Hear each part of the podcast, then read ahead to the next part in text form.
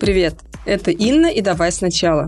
Подкаст о том, как люди меняют профессии. История каждого героя – это маршрут, который смог построить только один человек на планете. А вот полученный опыт может пригодиться каждому из нас. Чтобы не пропустить выход новых эпизодов и подсмотреть за процессом создания подкаста, подписывайтесь на телеграм-канал «Давай сначала». Сегодня у меня в гостях Наталья Вольная, сооснователь проекта «Морошка» и организатор онлайн-конференции для предпринимателей. А в прошлом Наташа работала много лет в горном бизнесе и даже руководила открытием казино в Курдистане. Наташа, привет! Привет, привет! Добро пожаловать в подкаст «Давай сначала». Очень приятно, что ты меня пригласила и очень рада быть здесь. Мы с тобой обсудим твой путь из точки А в точку Б. Эти точки ты определяешь, естественно, сама, как и все люди. Вот какой была твоя точка А и какая твоя точка Б? Где ты сейчас? Точка А, боже мой, их, мне кажется, так было много. У меня проект по конференциям. Мы делаем, организуем и проводим конференции для предпринимателей. Проект мы запустили в 2018 году. То есть если смотреть вот на эту точку А, тогда я вообще не понимала, куда я ввязываюсь, что из этого получится, куда мы в итоге приплывем и выплывем ли. Просто был дикий интерес попробовать именно этот формат конференции предпринимательские, то есть опыт проводить конференции у меня уже был в прошлом проекте, и организация мероприятий я тоже занималась вообще когда-то очень давно и вообще не в онлайне. И это тоже было дико интересно. И вот мы решили с партнером запустить такой проект конференции для предпринимателей. Интерес был дичайший просто, но как это все делать, как это все запускать, как из этого сделать проект, который будет приносить деньги нам и будет приносить пользу участникам этих конференций, нашим подписчикам,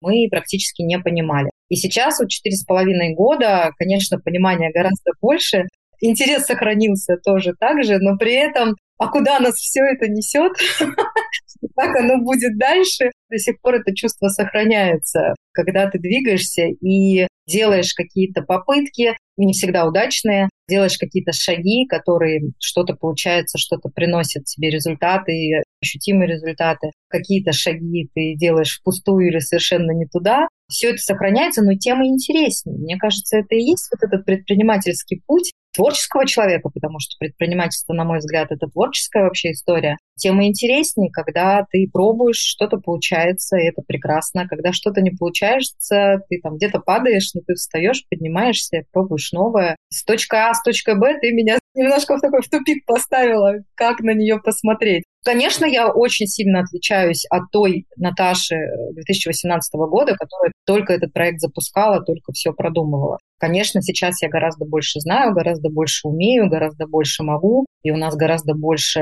людей, которые нас окружают, и в том числе помогают нам, и тех людей, которые приходят на наши конференции, тех людей, которые выступают у нас, и тех людей, которые слушают эти конференции. Уже, конечно, сформировалась комьюнити, да, бизнес э, приносит э, и деньги в том числе, и результаты, и какое-то есть признание, пусть в узких кругах, но тем не менее, да, известная личность в узких кругах. Это есть, и да, это точка Б, она такая вырисовывается. Но мне кажется, это такой процесс. И опять же, это же интереснее, что это такой путь. Я очень надеюсь, без какой-то конечной точки, потому что ну, это очень грустно. Теперь все нам понятно. Вот известная личность в узких кругах сейчас скромничает и не называет свой проект. Скажи же, как его зовут? Это проект «Морошка». Мы делаем онлайн-конференции для предпринимателей. С 2018 года, то есть уже 4,5 года, мы делаем для предпринимателей, для частных специалистов, для каких-то отдельных экспертов конференции на тему продвижения в интернете, на тему продаж. Легче, наверное, назвать просто название этих конференций, потому что они у нас очень такие говорящие конференции, инстаграмная. Понятно, что сейчас, в 2022 году, это не совсем актуальная тема. Стала конференция экстремистская.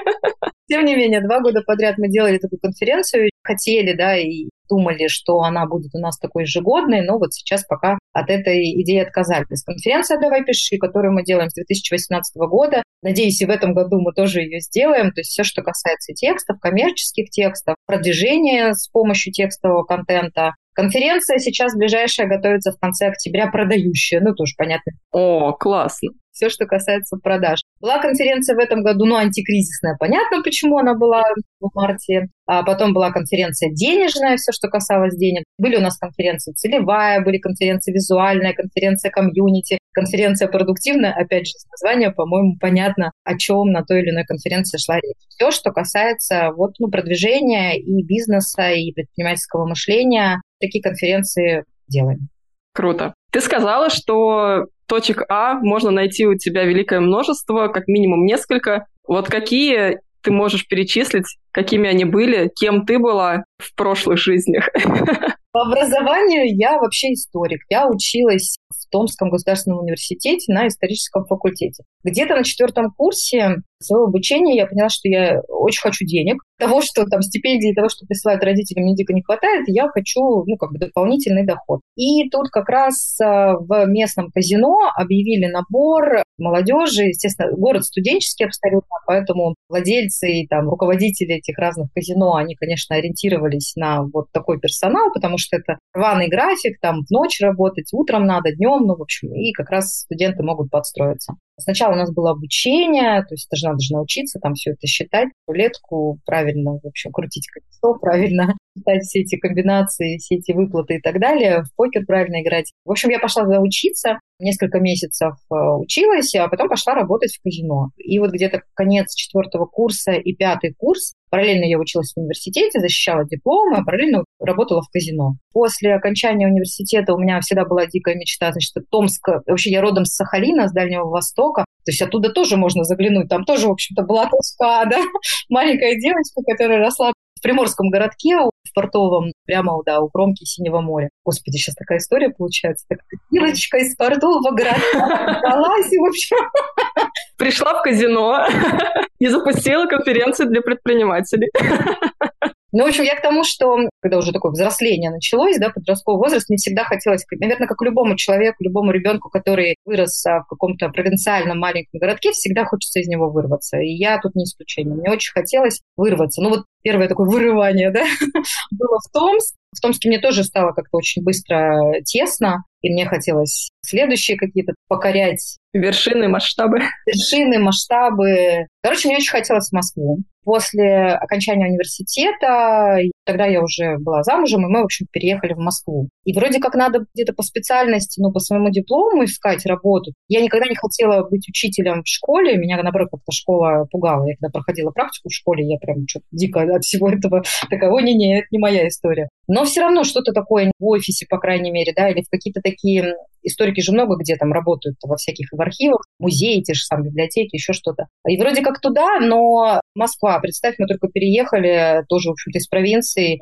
и деньги-то дико нужны, нужно же снимать квартиру, и никто нам тогда не помогал, там родители сказали, так это ваша история, вы вот отучились, дипломы получили, а теперь давайте как-нибудь сами. Где ну, можно было быстро, в общем-то, заработать деньги, это опять же было казино, а у нас уже опыт был приличный. После университета все с дипломами, но при этом такие казиношные люди. Мы пошли работать в казино, много лет я в этой сфере проработала. Ну, там были какие-то периоды, когда я из этого уходила, но, в общем, достаточно долго я была там. И, конечно, выросла от крупье, человека, который стоит за столом, там, кидает карты, кидает фишки, до человека, который всеми этими процессами уже руководит и все дело организует. Ну, там у нас называлось менеджеры казино, ну, были всякие разные боссы еще, разные должности были интересные. Короче, вот доросла до этого пути. Потом стало очень популярно в России покер, ну, такой, когда игроки играют между собой. Существуют прямо международные чемпионаты по покеру, это все дико популярно в мире, и вот в какой-то момент у нас в России тоже это стало очень популярно, и пришла западная компания, в которой в планах было открывать самый крупный покерный дом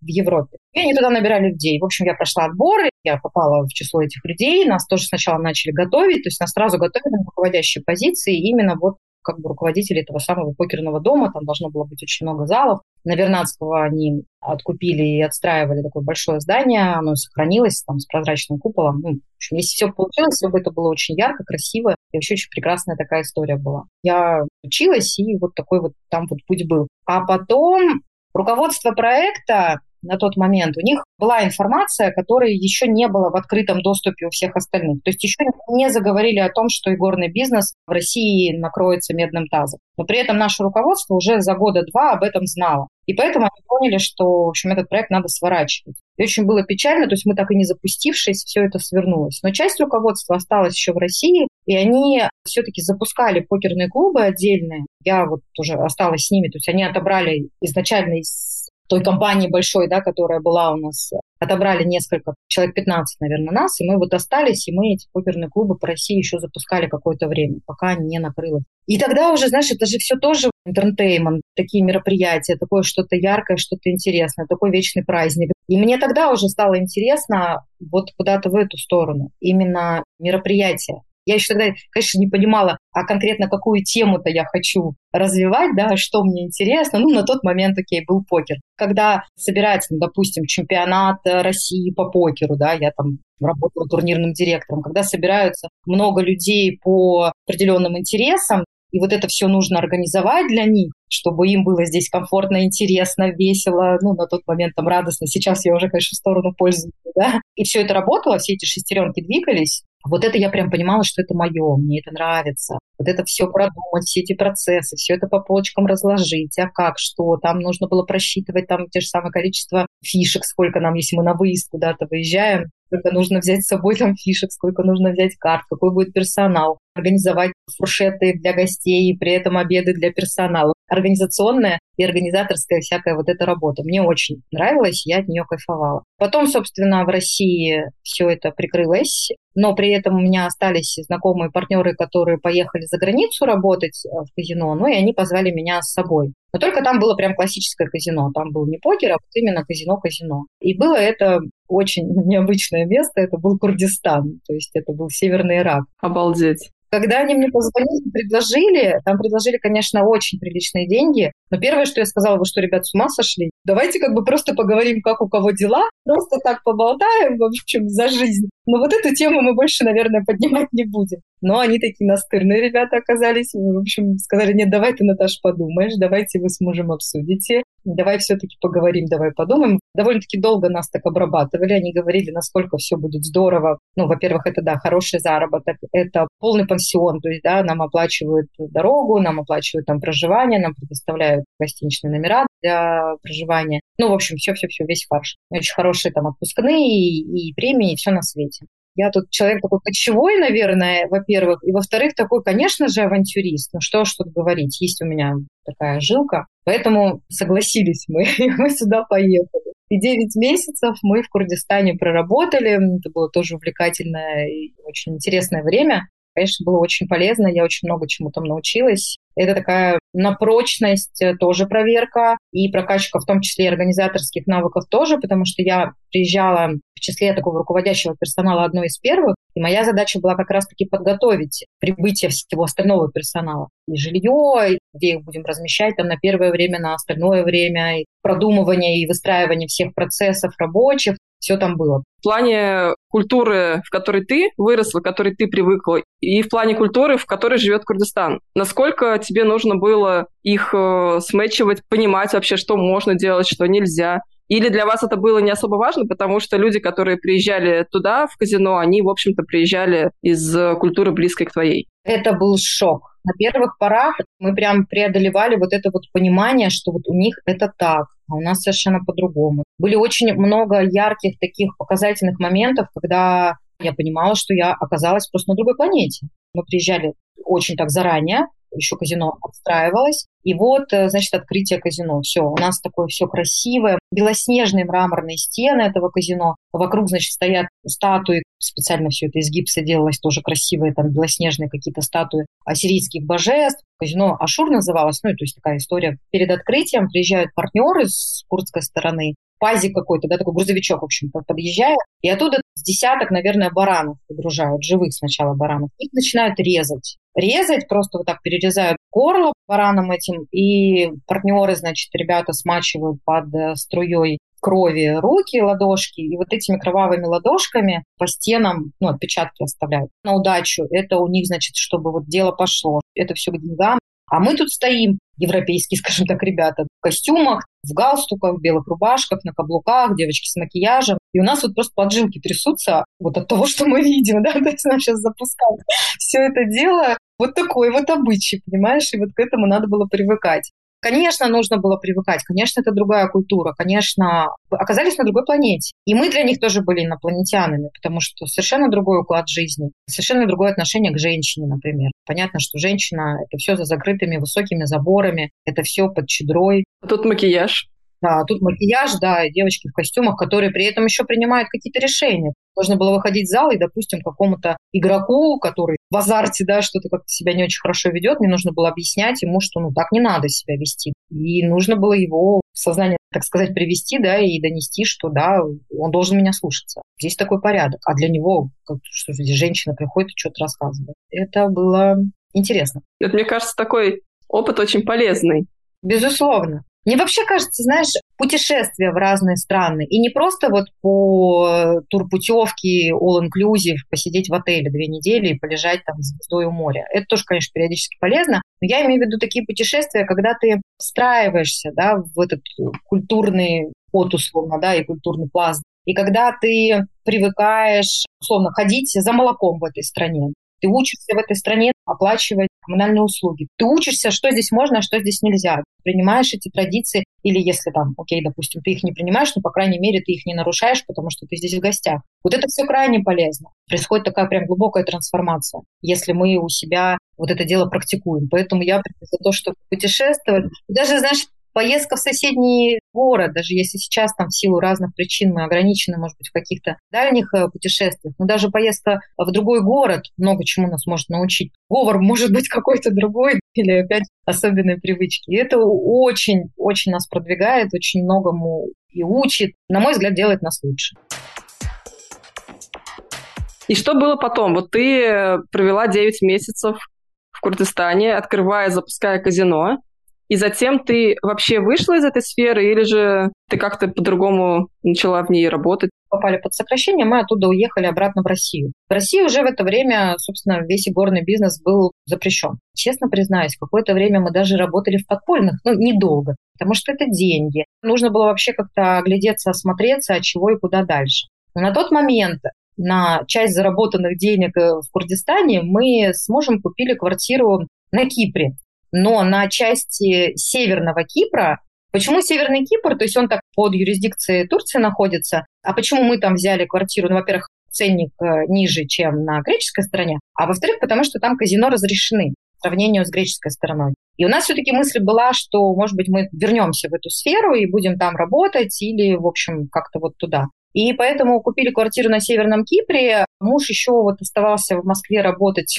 а я на какой-то момент поехала на пару месяцев на Северный Кипр, чтобы, ну, там, квартиру, мебель купить, ну, в общем, как-то немножко обжиться, обсмотреться, что и как. И, значит, э, у меня была попытка самой начать профессионально играть в покер, то есть э, по ту сторону, так сказать, стола, да, оказаться и стать э, игроком. Ну, попробовала я где-то успешно, где-то не очень успешно. В какой-то момент поняла, что нет, все-таки не мое. Наверное, потому что ты организатор. Может быть. Ну, там много всяких моментов. Это все равно специфическая очень такая деятельность, связана со многим количеством разных рисков. Я, несмотря на то, что да, человек рисковый, но вот к таким рискам, наверное, где-то была не готова. В общем, я поняла, что нет, мне как-то тяжело дается. Думаю, надо как-то из этого всего выходить. Потом я вернулась в Россию, я поняла, что нужно искать себе новую профессию. В историке возвращаться я себе что-то очень плохо представляла, а как и куда. Это во-первых. Во-вторых, мне хотелось, опять же, чего-то такого с вау-эффектом, так как привыкла работать в такой необычной сфере, и мне чего-то хотелось совершенно нового и чего-то, может быть, необычного.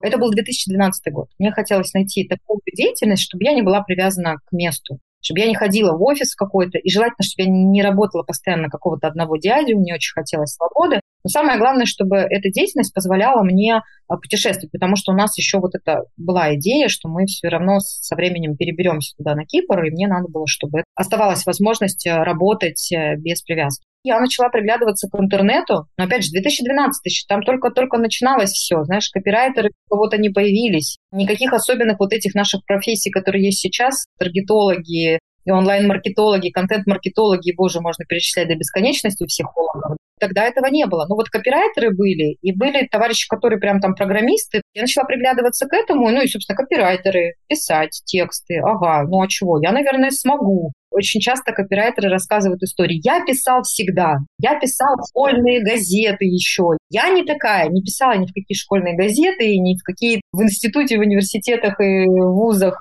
тоже ни в какие там редколлегии не входила и ничего такого не писала. Я просто пришла в 2012 году, начала присматриваться, окей, есть такая профессия, вроде как можно здесь заработать. Опять же, были коллеги, которые точно так же перетекли в интернет чуть пораньше меня из игорного бизнеса, и вот как раз-таки они пошли в копирайтеры и начали уже какие-то там деньги, в тот момент небольшие прям, но тем не менее, что-то начали зарабатывать. И я поняла, что мне это интересно, Сначала я там где-то, может быть, несколько месяцев присмотрелась, пощупала, знаешь, а что это, про что это, что мне на самом деле предстоит делать. Поняла, что да, окей, я хочу попробовать. Там стал вопрос не то, что я хочу попробовать, а я решила для себя, что я хочу эту профессию прям освоить от и до, и не просто попробовать, я хочу этим заниматься. Я для себя вот три месяца такой разведки небольшой, поняла, что это точно мое, и этим буду заниматься. А так как это профессия, и я хочу серьезно долго этим заниматься, то мне нужно сначала выучиться. Поэтому я сначала пошла учиться у тех, у кого уже был опыт. На тот момент там был Дима Кот, Наталья Корья, Павел Береснев.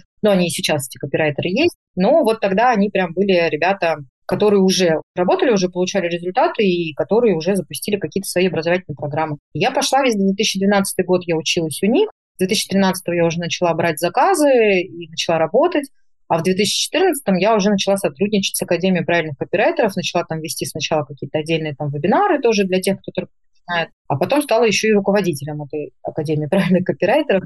Автор этого проекта уже и до меня делал конференции, но потом она предложила мне как бы это дело попробовать. Я сказала, окей, если это делаю я, то я делаю по-своему. Согласна? Вот я делаю не так, как делала ты, я делаю все по-другому. Я делаю по-своему. Согласна? В общем, дали мне согласие. Там как раз я и попробовала делать конференцию. В 2016 году я делала конференцию там прям плотно с командой. А в 2017 году, ну, тоже, конечно же, была команда, но там прям полностью всю концепцию разрабатывала, продумывала я и, и делала очень такое непохожее мероприятие теме копирайтинга и в этой сфере, чем были раньше. И тогда я прям загорелась, что мне это нравится, что вот они конференции, вот она. Я нащупала, знаешь, что да, я хочу именно на какие-то узкие профессиональные темы проводить мероприятия, потому что я вижу какие результаты получают ребята. Я увидела просто это дело, да, насколько такое мероприятие может стать прям знаковым для ниши. Оно, правда, может нишу менять в лучшую сторону. Когда ты собираешь сильных экспертов в этой нише, и продумываешь программу таким образом, чтобы они прям тему раскрыли сразу со всех сторон, со всех ракурсов, всякими разными соусами, и насколько те, кто слушает этих экспертов, потом применяет все это в работе, и, соответственно, меняется, меняется сама сфера. Меня прям это зажгло. Я поняла, боже, я, представляешь, это же такое, ничего себе. Я прям могу здесь грандиозные планы просто воплощать. Мне стало интересно. На тот момент конце 2017 года наши пути с Академией правильных копирайтеров там, по разным причинам разошлись, и я поняла, что куда-то идти, ну, в какие-то проекты, я хочу делать свое. Был партнер Андрей Благодар, Тут он услышал, что я хочу делать свое, он говорит, я хочу делать с тобой. А я хочу делать твое, да? Да, я хочу делать то, что хочешь сделать ты, вот я хочу чтобы мы делали это вместе. Я говорю, давай. И вот где-то 2017 конец, начало 2018 мы вот это дело крутили. То есть мы понимали, что это будут конференции, но тогда еще была идея, что мы сузимся и будем делать их исключительно для копирайтеров. Мы будем продолжать просто делать их не раз в год, да, чаще, там, 3-4 раза в год, например, но исключительно ориентироваться на копирайтеров, на там, коммерческих писателей, редакторов. А потом, уже когда готовили первую конференцию, мы поняли, что нам интереснее охватить более широкую целевую аудиторию, и мы можем это сделать, охватить более широкую аудиторию. Ну и, собственно, в двух словах так и появилась Мару. Как ты считаешь, насколько твоя работа в казино и та работа, которую ты выполняешь сейчас как организатор конференции, насколько они похожи между собой? Ты знаешь, у нас есть прям слоган «Просто и с юмором, а сложным и важным для бизнеса». И когда мы продумывали концепцию морожки, на самом деле тоже бесконечная история. То есть эта концепция, она докручивается до сих пор, меняется со временем. И я вообще за это, так сказать, топлю, чтобы не был проект выгравированным в граните, да, чем-то таким закостенелым. На мой взгляд, очень классно, когда проект живет, меняется, развивается, и, может быть, даже куда-то там в сторону в какой-то момент, да, в какую-то другую разворачивается. На мой взгляд, опять же, это нормально. И мы именно так и живем, именно так и развивается морожка. Но когда мы с самого начала продумывали, чем мы будем отличаться от других организаторов, чем наши мероприятия да, будут отличаться, мы решили, что мы будем добавлять очень много такого шоу-элемента. То есть спикеры будут приходить с серьезными темами, где-то, может быть, сложными темами, но мы будем добиваться того, чтобы они эти сложные темы рассказывали очень простым, доступным, понятным языком. И вот эту планку мы держим, у нас это получается, нас за это хвалят, мы получаем обратную связь, отзывы, получаем, что вот как раз с этим мы справляемся. Но еще мы будем обязательно добавлять чего-нибудь такого веселого и развлекательного. И это у нас тоже получается, то есть как раз-таки между выступлениями спикеров, когда включаемся мы с Андреем, ну или бывает еще с нами кто-то из партнеров, если мы делаем совместно конференцию, мы туда вставляем очень много шуток, прибауток, мы добавляем какие-то розыгрыши, мы добавляем активности какие-то, да, игровые, что ли, развлекательные. И вот это, наверное, как раз-таки родом оттуда, из казино, потому что я видела, насколько тема такая азартных историй, да, и тема игр вообще, а это же не так просто вот, профессионально там играть в покер, например, научиться хорошо играть в блэкджек. Обыграть казино, конечно, невозможно, но тем не менее есть какие-то определенные тактики, которые можно использовать. Казино это еще очень оголено вот этим азартом, и при этом какой-то праздник вокруг царит, чтобы вот это вот немножко гасить все эти эмоции, а где-то, наоборот, их поднимать, вот этот бегунок эмоций. Относиться к азартным играм можно совершенно по-разному. Я про вот эту атмосферу, как э, ребята из этой сферы, из горного бизнеса умеют правильно, ну, если это, опять же, правильно сделано, в каких-то подпольных заведениях этого нет. Поэтому я очень против того, когда с государственной стороны закручивают эти гайки. Ну, как всегда, все, что запрещается, уходит в подполье. Запрещается, оно потом расцветает совершенно в извращенной форме. И вот когда посмотреть на людей из этой сферы, которые на самом деле делают профессионально и хорошо, то они, конечно, создают вот эту яркую картинку, этот праздник, этот вау-эффект. Если не вдаваться во всякие пограничные там истории, то, блин, это классно, это интересно. Представляете, такая достаточно сложная сфера, а при этом из которой делается некий такой праздник. И вот оттуда я, наверное, вот это вот какие-то такие элементы я взяла, что давайте, ребята, там, например, у нас, например, на конференциях запрещено, пока идет сама трансляция, в чате писать что-то негативное в чат. Мы на это прям наставим. У нас есть специальный такой заготовленный персонаж саблезубый зайчик. Мое альтер -эго, я его выпускаю, и если вдруг кто-то себя не ведет, я начинаю там ругаться, и мы просто прям на слайде показываем этого саблезубого зайку, такого с косой, который говорит, что так делать не надо. Для чего это делать? Я понимаю, меня кто-то там приходил и обвинял, что вы специально создаете вот этот вот розовый сироп и вот этих единорогов, это все искусственно делается, на самом деле вы не даете людям высказаться, что они на самом деле думают, да, по поводу того, что здесь происходит, по поводу, например, того же спикера, да, что вот он говорит что-то не в тему, что-то не то. А я делаю это сознательно, я не разрешаю в эфире, чтобы вот просто не сбивать вот этот тон мотивирующей обстановки, позитивной обстановки, которая настраивает участников и настраивает спикеров на такой, ну, позитивный какой-то лад, опять же, да, и настраивает на результат. Мы здесь слушаем, учимся, да, и потом мы это дело берем, применяем. При этом у всех участников есть возможность абсолютно легальная пойти и высказать любое фу, фи и как угодно, да, и весь негатив. Просто это делается в другом формате. А в эфирах я прям настаиваю на том, что ребята этого делать не нужно. Но ведь даже со спикером можно по-разному не согласиться. То есть это можно сделать в форме, которая, наоборот, приведет к интересной дискуссии, пусть даже в формате чат-спикер, нежели вы все тут неправы, и только я знаю, как надо, а вы вообще кто тут такой, зачем сюда пришли?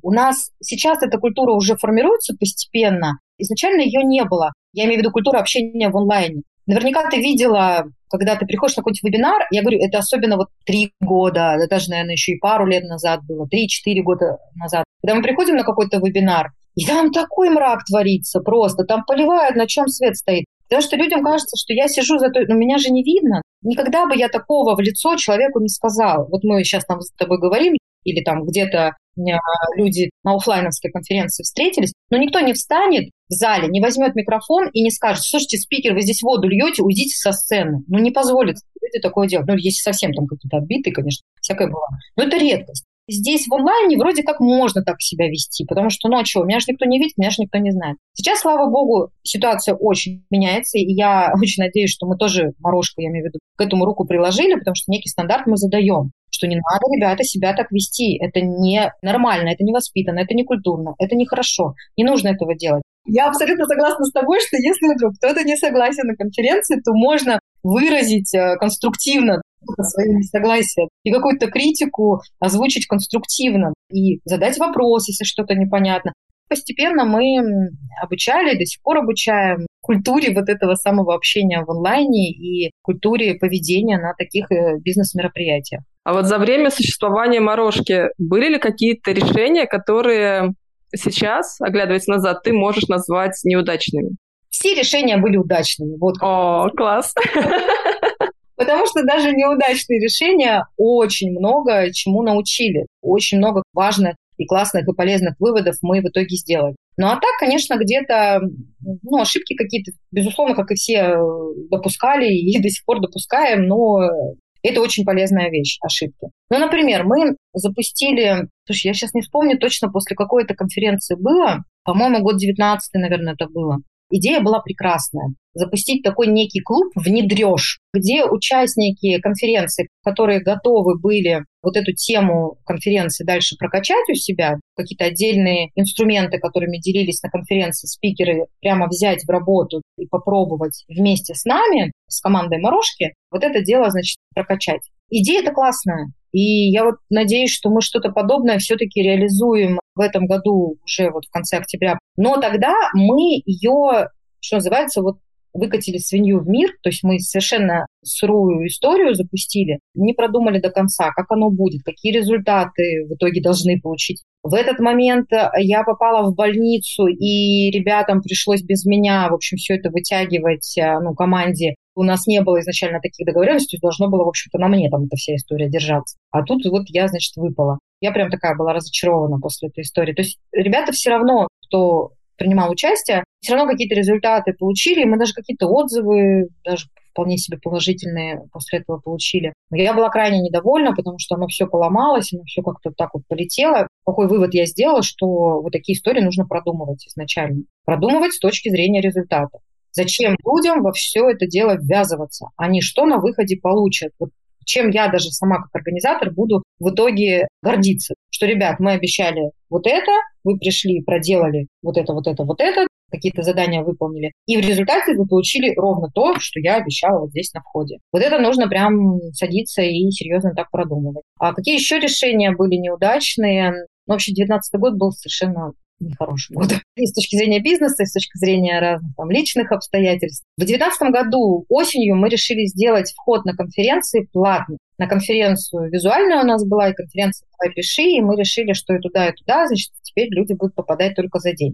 На тот момент мы к этой истории были на самом деле не готовы. Не наша аудитория, мы сами. То есть, э, что называется, вот этот этап прогрева конференции у нас не был продуман, у нас не было это все отработано. И мы просто решили, типа, ах, егей, мы сейчас объявим, да, что все теперь платно. Люди привыкли к бесплатной истории у нас э, до этого вся конференции были с бесплатным входом. А теперь, типа, вот давайте теперь платите деньги. И, короче, мы очень быстро поняли, что люди-то не готовы платить, хотя ценник был совершенно смешной. Люди были не готовы платить, и нам пришлось быстро переобуваться, что-то там выдумывать. И, в общем, мы, конечно, так, наверное, бледно выглядели, что вот, типа, мы теперь платно, значит, все будем делать. Мы выросли, мы теперь взрослые, да, а потом буквально там через несколько недель такие, ой, ребят, что-то мы передумали, давайте вернем назад. Знаешь, мы сейчас проходим ровно тот же этап сейчас с этого года, вот с осени, мы решили, что дальше все конференции у нас как раз-таки будут с платным входом. Сейчас посмотрим, как оно будет в этот раз получаться. Но в этот раз мы, конечно, очень серьезно к этому решению подошли. Мы понимаем, какие будут ну, риски, все понимаем.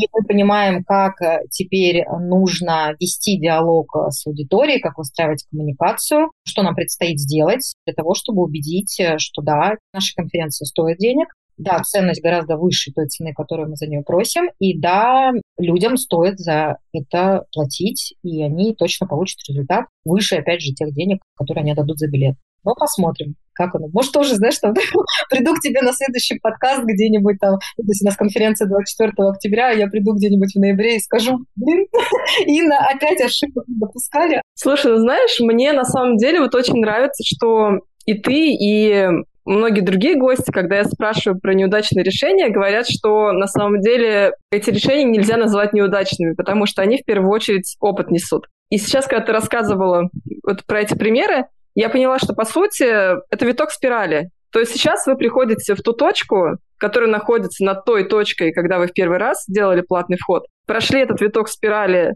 обросли там новыми скиллами, новыми победами, результатами и так далее, и уже из этой точки можете снова пробовать это решение. То есть какая-то такая история. Ты прям, знаешь, такую очень картинку образно нарисовала, я даже в эту сторону не думала. Абсолютно права, конечно. Мы сейчас, собственно, пробуем то, что мы и тогда попробовали, просто тогда мы были к этому не готовы. Но мы делаем выводы абсолютно правильно. Конечно, мы сейчас и на другом уровне, и есть партнерства сильные, и есть э, там связи какие-то, и есть, опять же, все, что ты перечислила, и собственные скиллы какие-то, которые сейчас нам позволяют да, оглянуться на прошлый опыт, понять, где мы там набили шишек себе, и как теперь их можно исправить, и попробовать эту историю заново уже, скажем так, более умным подходом. Абсолютно верно. Сначала, когда ты допускаешь ошибку, по крайней мере, у меня так. Когда я допускаю, мы все допускаем ошибки, ежедневно мы допускаем эти ошибки. Господи, сколько раз посреди дня каждый из нас ловил себя, боже, ну что ты, ну почему ты это сделала, Наташа, зачем?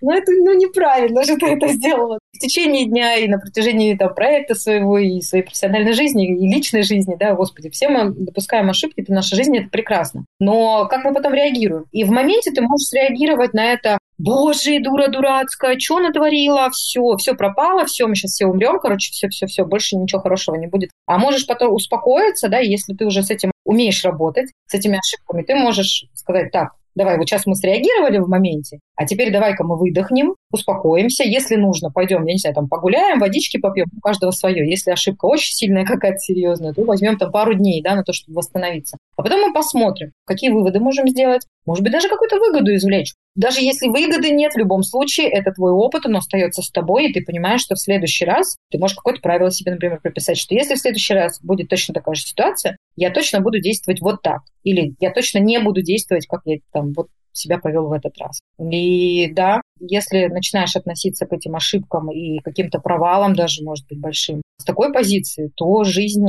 лучше становится.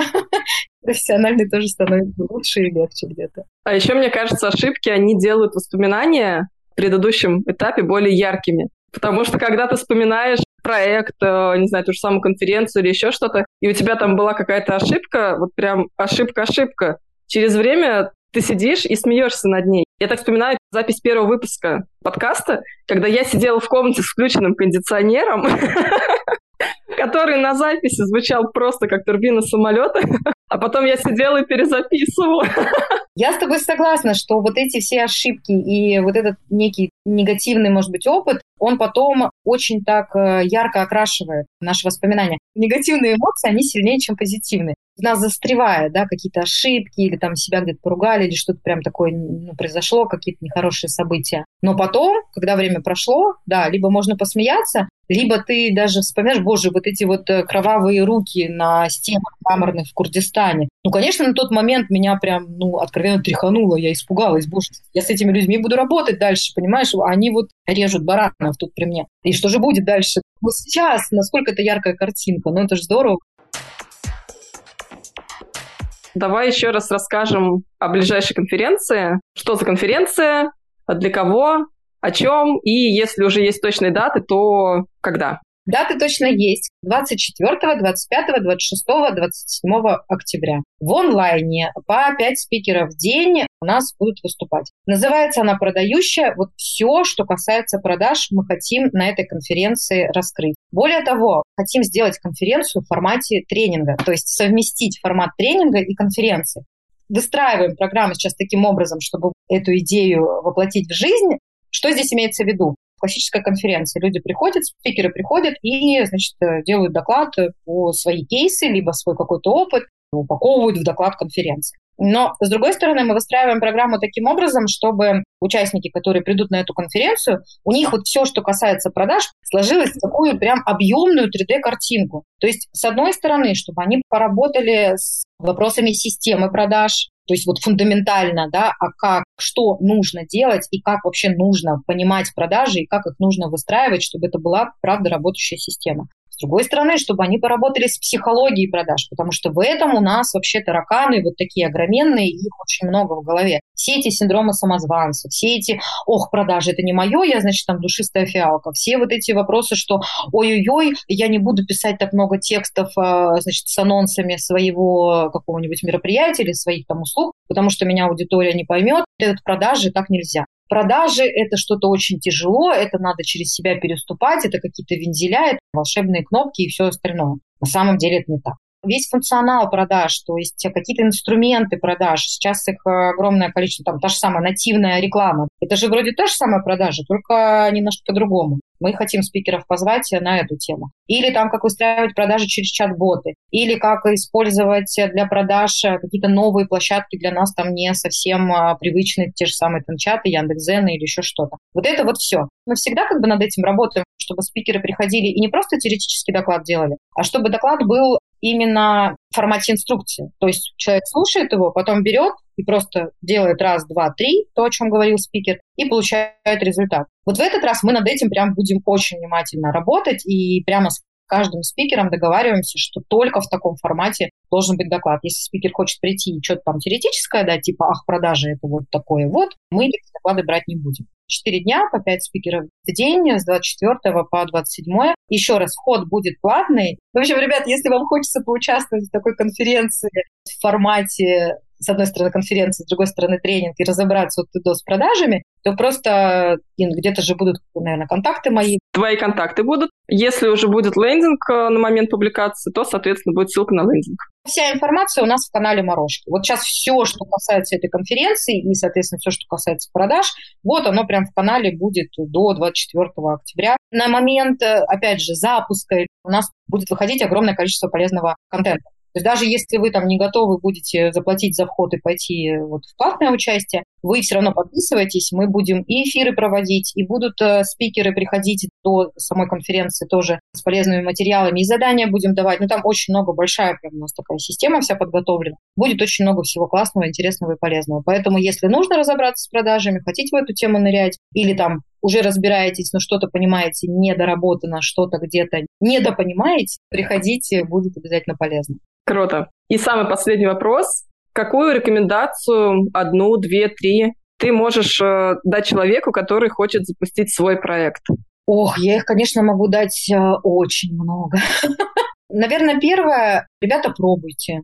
Пробуйте, перебирайте, ошибайтесь, спотыкайтесь. Когда падаете, поднимайтесь и пробуйте заново. Оно только так. Вот только такой путь я вижу и никак по-другому. И когда падаете, если сильно болезненно там какие-то шишки себе набили, синяков каких-то понаставили, значит, просто чуть подольше времени дайте на то, чтобы восстановиться опять же, сделать выводы какие-то. А почему я здесь споткнулся, почему я здесь упал? А как мне на эту болячку пластырь приложить или там полностью ее вылечить, какой тут зеленочка помазаться? Восстановитесь, но опять возвращайтесь и пробуйте. С первого раза практически ни у кого не получается. Я не знаю, у, кого там получается. И, и даже если вроде как проект запускается с первого раза, и вы точно оказываетесь вот в той, в нужной, интересной вам сфере, и вы видите, что эта ниша не только вам интересна, проект не только вам интересен, но еще и значит, ну, потенциальным покупателям, там, подписчикам интересен, продолжайте, но все равно сразу миллионов вряд ли прям оно это дело принесет. То есть постоянно пробовать, постоянно делать. Дружите, партнерьтесь, знакомьтесь, прям, знаете, вот этот нетворкинг, ходите на подкасты, слушайте подкасты, допустим, да, и потом там комментируйте то, что вы услышали, заходите в какие-нибудь каналы, где есть э, те, кто с вами одной крови, те, кто тоже, может быть, запускает свой проект, или более опытные ребята, у которых уже есть проекты, но которые этот путь проходили. Знакомьтесь с ними, рассказывайте о себе, рассказывайте о своих идеях, да, внимательно смотрите, где вы и в каком формате вы им можете пригодиться, напитывайтесь от них опытом. Еще рекомендация – много учиться и много работать. И знаете, почему такая рекомендация? Потому что я организатор конференции. Мне...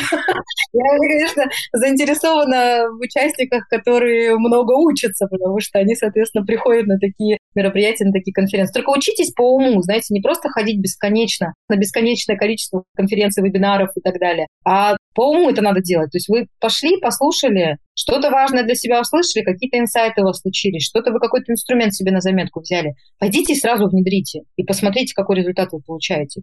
Просто так послушать, и ничего не сделать. Ну, так бесконечно можно ходить, слушать, слушать, слушать и ничего не делать. Поэтому обязательно слушайте с умом, учитесь и, и все, что услышали, старайтесь внедрять. Ну, в смысле, то, что вам актуально. Круто. Спасибо. Спасибо тебе большое, что позвала. Спасибо большое те, кто это дело послушает. Беседа вроде бы за чашечку кофе. Если это кому-то будет полезно, интересно и какие-то результаты в итоге даст, я буду этому особенно рада. Спасибо тебе большое. На сегодня все. Пожалуйста, поделитесь своими впечатлениями об этом выпуске на платформе, где вы слушаете подкаст, или в чате телеграм-канала «Давай сначала». А еще напоминаю, что подкаст можно поддерживать звонкими монетами на Бусте и через специального бота в закрепленном сообщении телеграм-канала. Теперь точно все. До новых встреч. Пока-пока.